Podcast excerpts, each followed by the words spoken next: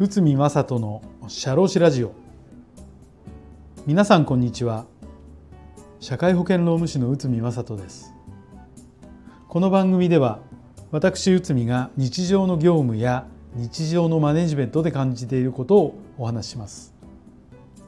はい、えー、今回はですね懲戒処分はすぐに実行しないと。こちらを解説いたします。社員とのトラブルが発生してもその結末が中途半端な状態になっていることがあります。例えば口頭での注意は行ったが処分についてはうやむやになってしまった。ですとか懲戒処分を実行しようとしたのですがどの程度処分を実行したらいいのか迷っているうちに時間だけが経ってしまって、えー、これ果たして実行できるかな？というようなことですよね。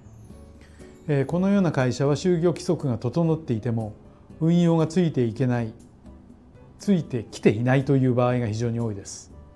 またどのレベルの行為に対してどの程度の懲戒処分をしていいのかわからないとのご質問もよくお受けします。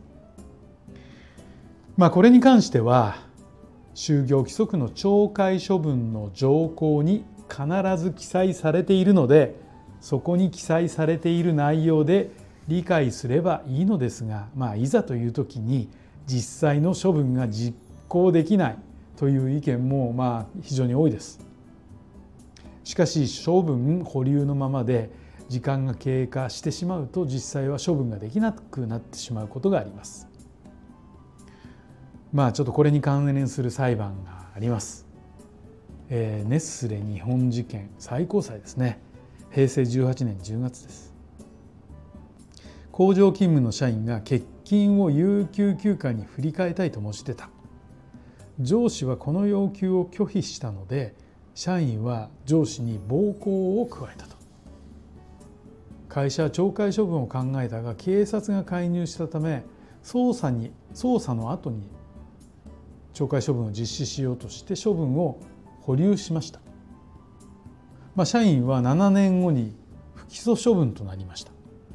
暴行の事実はあったのですが不起訴処分となったため会社は輸し退職処分として退職届の提出を求めたということですね。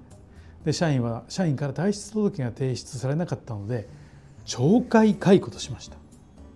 社員は懲戒解雇の無効確認を求めて裁判所に訴えました。そして次の通りとなったんです。一審では解雇は無効。社員側が勝ってますね傷害事件発生から時間が経過しすぎており不自然なため不合理を理由に懲戒解雇を無効とした。二審では解雇有効。会社側が勝ってます。事件から相当の時間が経過しているが捜査機関の結果を待っており放置していたわけではないので懲戒解雇は有効としました。